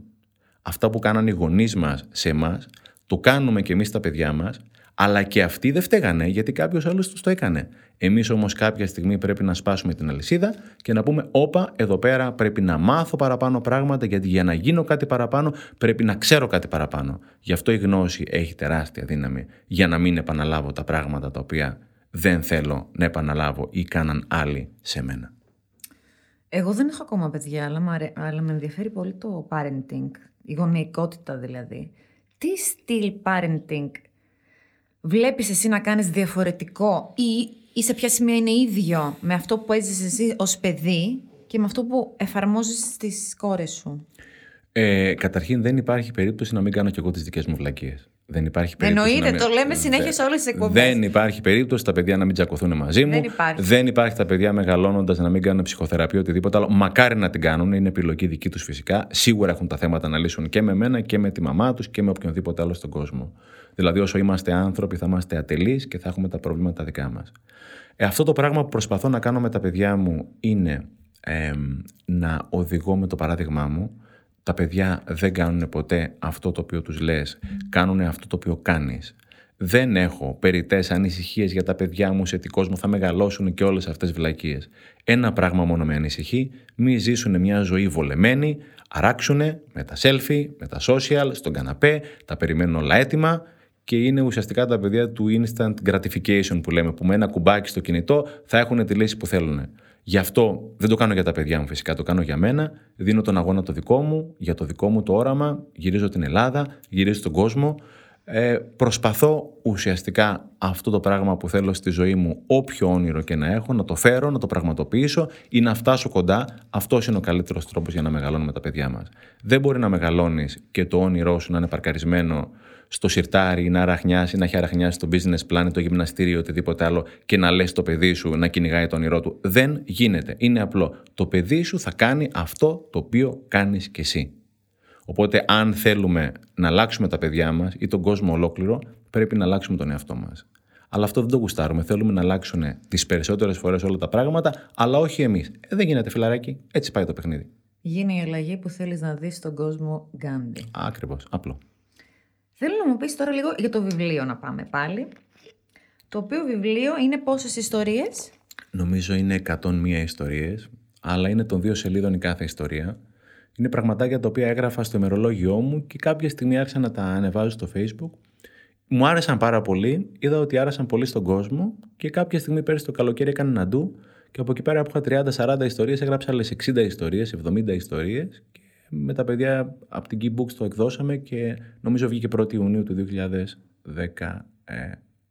2018. Φέτος έχουμε, 2018. Και πρόλαβε ήδη δηλαδή και να είναι στις λίστες με τα best sellers. Ναι, αρέσει τον κόσμο γιατί όλα αυτά τα skills για τη ζωή και τις δεξιότητες δεν σηκώνει το δάχτυλο για να πει τι να κάνεις. Απλώς μέσα από καθημερινές μικρές φαινομενικά ασήμαντες ιστορίες αντλεί φωτίζει πάρα πάρα πολύ σημαντικά μαθήματα ζωής.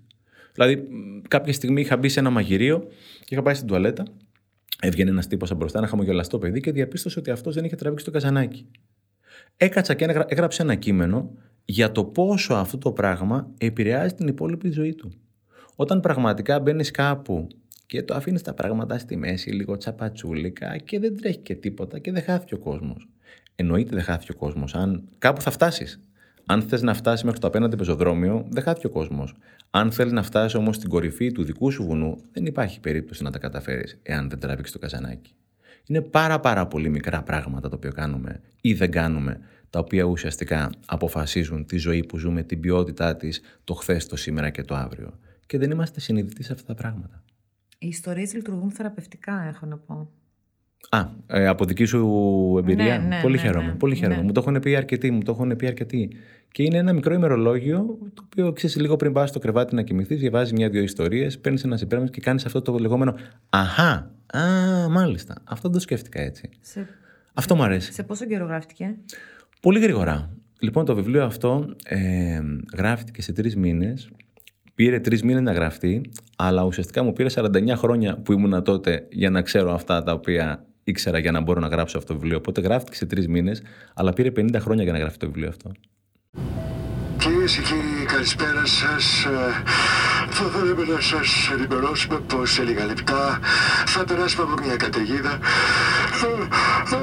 και θα πρέπει τα τοπικά σας τραπεζάκια να παραμείνουν κλειστά όλοι να παραμείνετε στις θέσεις σας με τις ζώνες ασφαλείας δεμένες. Η κακή ποιότητα ύπνου μπορεί να μειώσει σημαντικά τα αντανακλαστικά σου. Ας το αλλάξουμε. Elite Strom. Live Elite.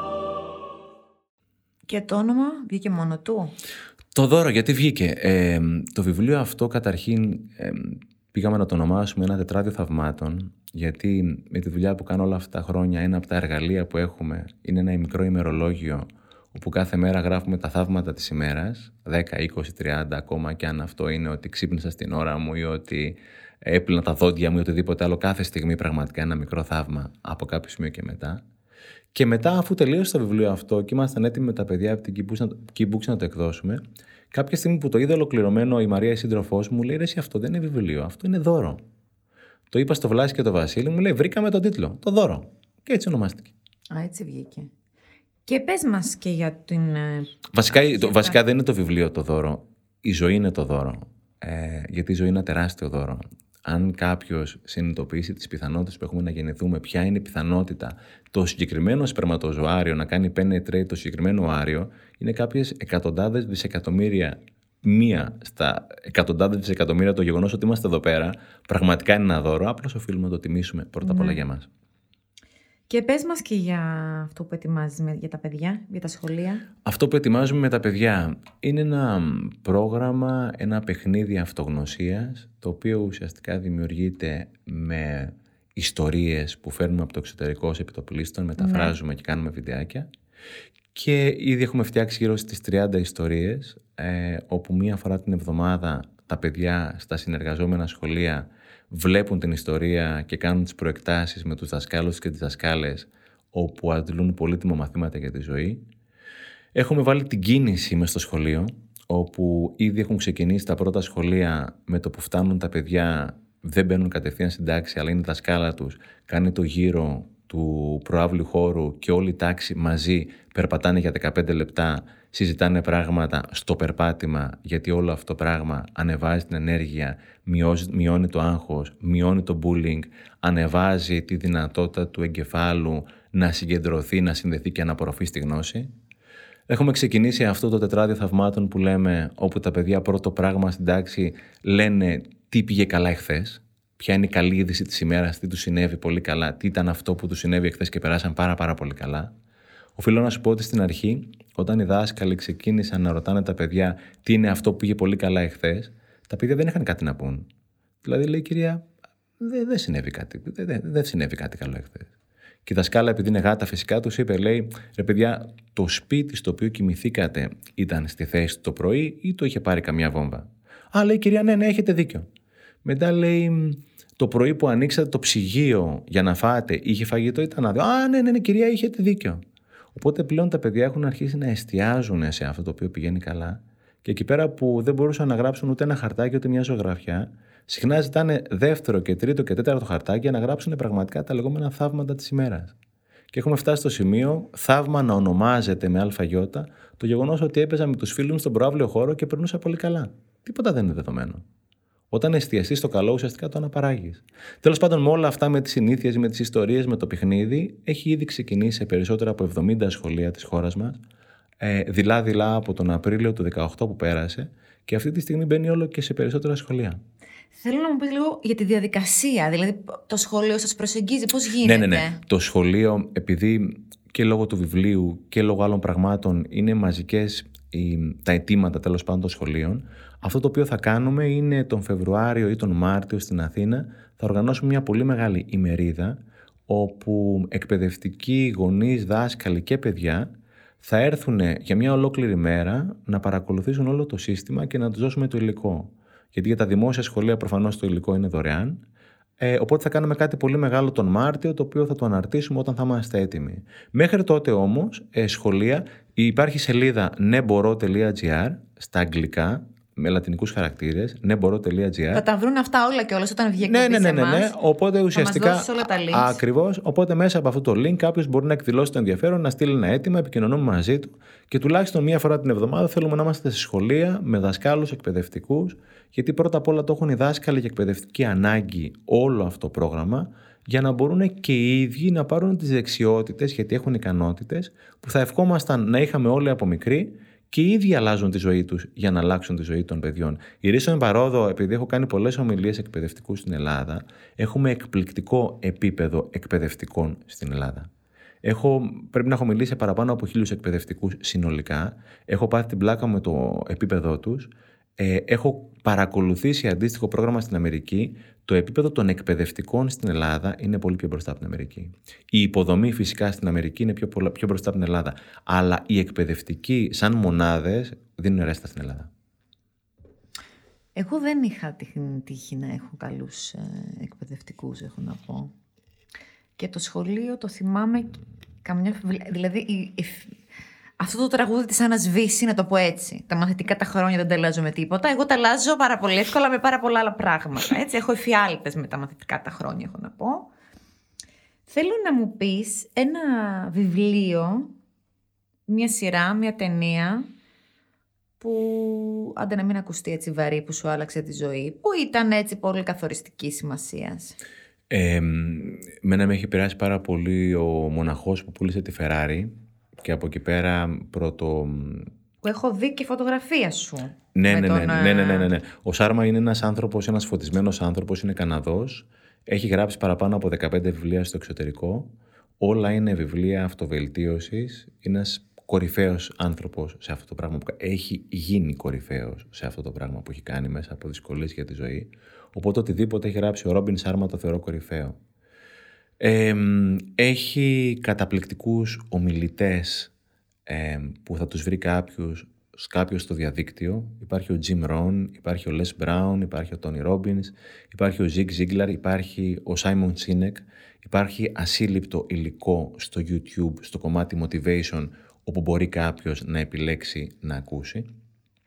Έχουμε πάρα πολύ ωραία βιβλία γραμμένα στην Ελλάδα, όπως είναι το Μπουκάι, ιστορίες, όπως είναι το Μπουσκάγια, το να ζεις, να αγαπάς, να μαθαίνεις, όπως το βιβλίο που λέγαμε νωρίτερα, η Σχολή των Θεών. Υπάρχουν καταπληκτικά βιβλία και στα ελληνικά και στα αγγλικά, αλλά θεωρώ ότι ο μεγαλύτερος πλούτος είναι στο YouTube. Θεωρώ ότι το YouTube αυτή τη στιγμή είναι μακράν το μεγαλύτερο πανεπιστήμιο του κόσμου που έχει ό,τι υλικό υπάρχει παραπάνω από το 90%, της, α, το 90% της παγκόσμιας γνώσης που έχει δημιουργηθεί υπάρχει αυτή τη στιγμή δωρεάν στο YouTube.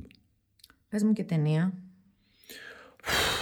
Ο κύκλος των χαμένων ποιητών είναι μια ταινία η οποία εμένα πραγματικά με, με στιγμάτισε. Το Karate Kid, το ξαναβλέπαμε πάλι με τις κόρες μου ε, πριν από 15-20 μέρες. Σε κάποια στιγμή ο Πιτσιρικάς ρωτάει τον κύριο Μιγιάκη, τον δάσκαλό του. Λέει και πού ξέρω ότι αυτό το πράγμα είναι αληθινό; Και το απαντάει ο Μιγιάκη ότι οτιδήποτε βγαίνει από μέσα σου είναι αληθινό. Θέλω να μου πεις ένα, ένα, μια φράση που ζεις σύμφωνα με αυτή τη φράση. Μπορώ να σου πω πάρα πολλές. Ε, θα σου πω μία. Η ζωή δεν είναι αυτό που μου συμβαίνει, είναι τι κάνω με αυτό που μου συμβαίνει. Μια άλλη ερώτηση που κάνω συχνά στον εαυτό μου είναι τελικά θέλω να είμαι ευτυχισμένος ή θέλω να έχω δίκιο. Τι κάνω με αυτά που μου συμβαίνει, αλλά το θέμα είναι ότι οι αποφάσεις δεν παίρνουμε με τη λογική. Αποφάσεις παίρνουμε με το συνέστημα. Ακόμα και η δοσολογία συναισθήματος, συγγνώμη που διακόπτω, ακόμα και η δοσολογία συναισθήματος λογικής που εφαρμόζουμε, γιατί ο καθένας έχει τη δική του δοσολογία, επειδή το συνέστημα είναι το πιπέρι, ας πούμε, και η λογική είναι το αλάτι.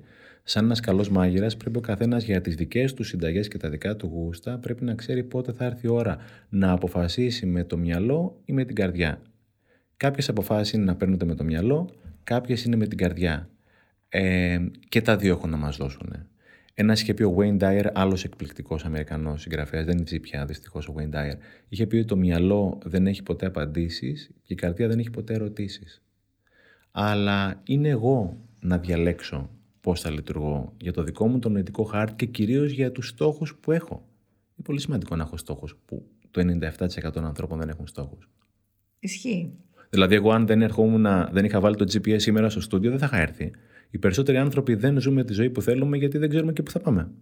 Σε ένα, σε ένα σεμινάριο είχε πει ο ο εισηγητής λέει: Ποιος από εσά έχει στόχους, σηκώνεται ένας λέει: Θέλω λεφτά. Ε, του λέει: Πάρε ένα δολάριο. Τι σημαίνει θέλω λεφτά. Ε, θέλω να χάσω κιλά. Χάσε 10 γραμμάρια. Πόσα κιλά θες να είσαι. Ε, θέλω να βλέπω τους γονείς μου. Δες μία φορά το χρόνο. Τι πάει να πει; Ο στόχος πρέπει να είναι συγκεκριμένος, μετρήσιμος ή καταγεγραμμένος. Δηλαδή ένα πλάνο πιο πολύ. Βέβαια. Βέβαια. Ένα roadmap. Δεν γίνεται. Δηλαδή, κάθε, μία, κάθε φορά που αλλάζει ο χρόνος, να σκεφτώ ότι πρέπει να πάω στο γυμναστήριο και να κόψω το κάπνισμα και μετά να ματαιωθώ και να πω πάλι δεν τα έκανα πάλι βλάκα. Ναι, αλλά εμείς εδώ σε αυτήν εδώ την εκπομπή έχουμε μιλήσει για το monkey brain. Για το μυαλό που είναι σαν μαϊμουδάκι και επιδάει από τη μία σκέψη στην άλλη σαν να είναι κλαδί. Εκεί εσύ τι κάνεις για να δαμάσεις το monkey brain; Ε, ξέρω ότι το σημαντικότερο πράγμα που έχω είναι η συγκέντρωσή μου. Και αν αφήνω το μυαλό μου να πηγαίνει από το ένα κλαδί στο άλλο, που συμβαίνει κάποιες φορές, αλλά όπως έχει πει και ο σοφός ελληνικός λαός παν μέτρων άριστον, άλλο το μυαλό μου να πηγαίνει από το ένα, από το ένα δέντρο στο άλλο μία στα δέκα, άλλο εννέα στα δέκα. Εάν είναι, 9, αν είναι 9 στα 10, σίγουρα δεν θα έχω τη ζωή που θέλω. Από διαλογισμό, από γιόγκα, από το να κλείνω την τηλεόραση και το ραδιόφωνο και να επιτρέπω στο μυαλό μου να ηρεμεί. Γιατί όταν έχουμε όλα αυτά τα distractions αναμένα συνέχεια, το μυαλό μας είναι σαν μια λίμνη που πέφτουν πετραδάκια και ποτέ δεν θα είναι η επιφάνεια flat για να δούμε τι στο καλό υπάρχει. Πάντα θα είναι ταραγμένη. Οπότε ξεκινάω πρώτα από το distractions. Εγώ έχω βγάλει τηλεόραση από το σπίτι μου από το 2001. Δεν έχω τηλεόραση σπίτι μου. Η τηλεόραση τώρα είναι λίγο. Το πρόβλημα τώρα είναι το κινητό. Το κινητό μου, εγώ ξέρω να το κλείνω. Δηλαδή, και σου λέω, το, επειδή και εγώ βασανίζομαι το κινητό μου τηλέφωνο, πάρα πολύ συχνά πια, όταν βγαίνω με τους φίλους μου, δεν έχω το κινητό μου καν μαζί. Γιατί όπως λέγαμε και νωρίτερα, είναι σαν ένας ναρκωμανής να έχει την πρέζα μαζί. Ε, κάποια στιγμή την καταναλώσει. Δοκίμασε μία φορά, φίλε μου, το βράδυ να βγεις με τους φίλους σου ή μόνος σου, και αυτό είναι πάρα πολύ όμορφο, χωρίς κινητό. Έστω και για δύο-τρεις ώρες θα αλλάξει η ζωή σου. Θα νιώθεις ελεύθερος γιατί όλα αυτά τα πράγματα είναι δεσμάς τα οποία, τα οποία εμείς έχουμε επιβάλει στον εαυτό μας. Δεν είμαστε σε μια εποχή που μας αλυσοδένουν. Είμαστε σε μια εποχή που έχουμε επιλέξει να αλυσοδένουμε τον εαυτό μας. Εάν είχες τη δύναμη να στείλεις ένα μήνυμα σε όλα τα κινητά της ανθρωπότητας. Δηλαδή, θα ανοίξουν το πρωί αύριο το κινητό όλοι, πιο social media θα μπουν, τέλος πάντων μαγικά θα γίνει αυτό, και θα πάρουν ένα μήνυμα από σένα. Η ζωή είναι ωραία. Ζήστην. Η ζωή είναι ωραία. Ζήστην. Είναι άλλο ζω και είναι άλλο επιβιώνω. Ζήστην ατρίμαδα. Λέει ο δικός μου δάσκαλος, όταν θα πας επάνω, λέει, ένα πράγμα θα σε ρωτήσει. Την έζησες, ρε, ή τη χαράμισες; Ναι. Ο μαθητής επιλέγει το δάσκαλο ή ο δάσκαλος του μαθητή; Το κλισέ λέει ότι όταν ο μαθητής είναι εύκολος, ο δάσκαλος παρουσιάζεται, αλλά δάσκαλος είναι οτιδήποτε. Επαναλαμβάνω, ακόμα και το Ζουζουνάκι στον δρόμο είναι δάσκαλος. Ακόμα και η κυρία Σταδιώδη είναι δάσκαλος. Έχουμε εκατομμύρια δάσκαλους στο γύρο. Ναι, αλλά το συγκεκριμένο δάσκαλο που έχεις αναφέρει αρκετά σήμερα, γιατί τον επέλεξες; Ε, και όχι έναν άλλον. Όπως λέγεται εδώ πέρα, επειδή μου αρέσει πολύ το γιατί όχι, όταν ήρθε η ώρα είπα γιατί όχι. Γιατί εμένα μου αρέσει πάρα πολύ να δοκιμάζω. Υπάρχουν οι άνθρωποι, ξέρεις, οι οποίοι κόβουν τα φρούτα και υπάρχουν οι άνθρωποι που ψάχνουν τις ρίζες. Εγώ είμαι από τους ανθρώπους πια που κόβω τα φρούτα. Δοκιμάζω το φρούτο και αν μου κάνει, συνεχίζω. Δεν ψάχνω να βρω νέα η ρίζα από πού αντλεί το, αντλεί το αυτό και γιατί, αν αυτά αποδεικνύονται ή αν ουσιαστικά προκύπτουν από επιστημονική έρευνα. Παρακολουθώ μια παθητική σαν θεραπευόμενος δύο χρόνια. Δεν με ενδιαφέρει για ποιο λόγο, από πού είναι επιστημονικά εμπεριστατωμένη και αν είναι ομοιοπαθητική. Με ενδιαφέρει. Εγώ, όταν θα την κάνω, θα δουλέψει σε μένα. Όταν ανοίγω το διακόπτη για να μπω στο σπίτι για να ανάψει φως, δεν με ενδιαφέρει τι γίνεται πίσω από το κύκλωμα. Δοκιμάζω και αν μου κάνει, έχει καλώ. Εάν δεν μου κάνει, πάω παραπέρα. Έτσι δοκίμασα αυτό το δάσκαλο, μου πήγε και συνέχισα φυσικά. Και γι' αυτό και μου αρέσει πάρα, πάρα πολύ να δοκιμάζω πράγματα. Είναι ασύλληπτα πράγματα που χάνουμε με το να μην δοκιμάζουμε. Ναι. Είναι αυτή η φράση που λέμε ε, δεν γίνεται να ξεμάθεις ένα γέρικο σκυλί... Δεν γίνεται να μάθεις μάλλον σε ένα γέρικο σκυλί νέα, νέα κόλπα, αλλά γίνεται τελικά. Ακριβώς. Ε, αν θεωρείς ότι δεν γίνεται, δεν γίνεται. Αν θεωρείς ότι γίνεται, γίνεται. Τελικά είναι αυτό που ξεκινήσαμε την συζήτησή μας, είναι η αυτοεκπληρωμένη προφητεία. Ζω την ιστορία που λέω. Αν δεν μου αρέσει η ζωή που ζω, ας αλλάξω την ιστορία που λέω. Ποιο είναι το μεγαλύτερο κοινό που έχεις μιλήσει ποτέ, το πανόραμα; Ε, όχι, ήταν στο TEDx της Πάτρας τώρα που ήμουν, ήταν γύρω στα 500-600 παιδιά, ε, άτομα από κάτω, κάπου εκεί πέρα. Τι κάνεις με το public speaking? Παλιά το έτρεμα. Είναι αλήθεια. Παλιά Έτσι, χεζόμουν μην μου επάνω πεις μου. ότι είναι το καλύτερό Παλιά, μου. τώρα, τώρα πια είναι το καλύτερό μου. Τώρα πια είναι το καλύτερό μου. Τι Απλώς είναι μεσολάβησε. Πάρα πολύ προπόνηση. Πάρα πολύ προπόνηση. Δηλαδή, ξέρεις τι- Θέλω, θέλω εδώ πέρα. Να σου πω. Και, και κα- περίμενε γιατί μην το ξεχάσω τώρα. Hold your thought. Αυτά τα 13 που είπες 7, τα, θε, τα θέλω για τους ακροτέ μου. Θέλω οπωσδήποτε. Θα στα δώσω, Δέσποινα. Γι' αυτό δεν τα ρώτησα. Δηλαδή γιατί τα θέλω. εννοείται, θα στα δώσω. Ε, κάθε συνήθεια που θες να αλλάξεις πρέπει Ναι. να δημιουργήσεις την καινούρια συνήθεια. Το public speaking λέγεται, ότι, λέγεται με αλφαγιώτα ότι είναι ο δεύτερος μεγαλύτερος φόβος των ανθρώπων μετά από το θάνατο. Ο πρώτος. Το έχουμε Το κάνει. πρώτο. Ναι, να όχι, ξέρεις. δεν, ο το, πρώτος. δεν το ήξερα. Δεν Ο το ήξερα ότι πρώτος. ανέβηκε κι άλλο. Τέλος πάντων, όταν, επειδή, επειδή είχα διαφημιστική εταιρεία, μιλούσα συχνά σε πελάτες και, και, και οπότε από πάντα είχα τον αέρα, ας πούμε. Αλλά όταν άρχισα να μιλάω σε 50, 100, 200, 500 ανθρώπους, δεν τους ήξερα, ήταν διαφορετικά. Όσο πιο πολύ μιλάω, τόσο πιο πολύ ουσιαστικά, δημι- ουσιαστικά δημιουργώ αυτή την σιγουριά ότι είμαι εγώ. Δεν με νοιάζει τίποτα άλλο. Είμαι εγώ εκείνη τη στιγμή. Δεν υπάρχει κανένας άλλος. Δηλαδή, Και το βασικό με το public speaking, συγγνώμη, μιλάς όπως και σε κάθε τη στη ζωή για να μοιραστείς. Δεν, μοιράς, δεν μιλάς. Όπως και το βιβλίο αυτό, δεν το γράψα γιατί είχα κάποια δική μου ανάγκη να προβληθώ ή οτιδήποτε. Ήθελα να μοιραστώ.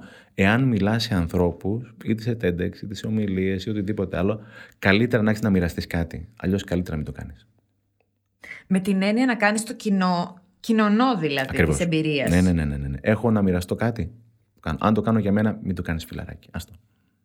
Δηλαδή μόνο η συχνότητα, η προ, προ- προπόνηση δηλαδή να αναφέρεσαι Φυσικά εκεί. και πάρα πολύ Ή ας προπόνηση. πούμε στον καθρέφτη. Τι, τι Ε, εννοείς; πρόβες, πρόβες, πρόβες και ουσιαστικά έρχεται η ώρα να Ορθοφωνία και μιλήσεις. τέτοια. Έχω κάνει και κάποια δουλειά να μιλάω λίγο πιο αργά γιατί εγώ έχω ένα θέμα μιλάω γρήγορα. Σκέφτομαι και μιλάω γρήγορα οπότε προσπαθώ να το κάνω πιο αργά. Ε, πρόβες, ομιλίες σε κοινό, δηλαδή κάθε συνήθεια για να αλλάξει χρειάζεται καιρός και προπόνηση.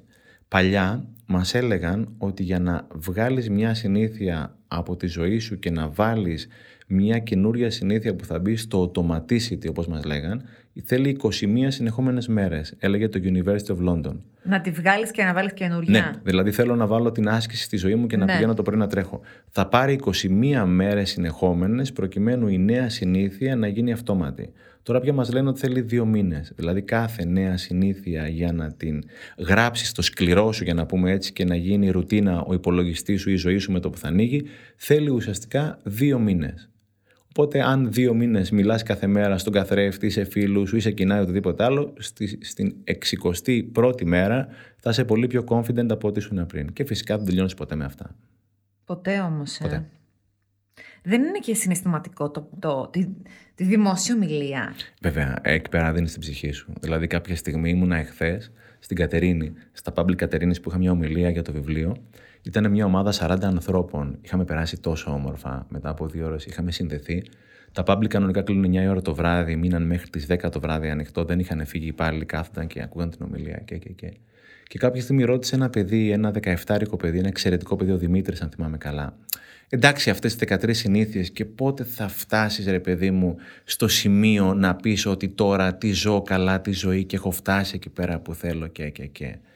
Και δεν ήξερα πραγματικά τι να το απαντήσω και λέω καταρχήν δεν φτάνεις ποτέ στο σημείο να πεις ότι εδώ πέρα έχω τη ζωή που θέλω, πάντα θα την κυνηγάς και, και, και. Αλλά του λέω αυτή τη στιγμή είμαι τόσο πλήρης σε αυτό το πράγμα που έχουμε κάνει εμείς οι άνθρωποι, οι 40 άνθρωποι μαζί, όπου αν κάποιος μου έλεγε, δηλαδή του λέω χέστηκα και αύριο αν πραγματικά θα μου έρθει μια πέτρα στο κεφάλι και θα είναι η ώρα να την κάνω πάνω. Δηλαδή έρχεται κάποια στιγμή που το έχεις ζήσει τόσο καλά που λες χέστηκα αν θα έρθει το αύριο, σου μιλάω ειλικρινά. Και το εννοώ αυτό το πράγμα.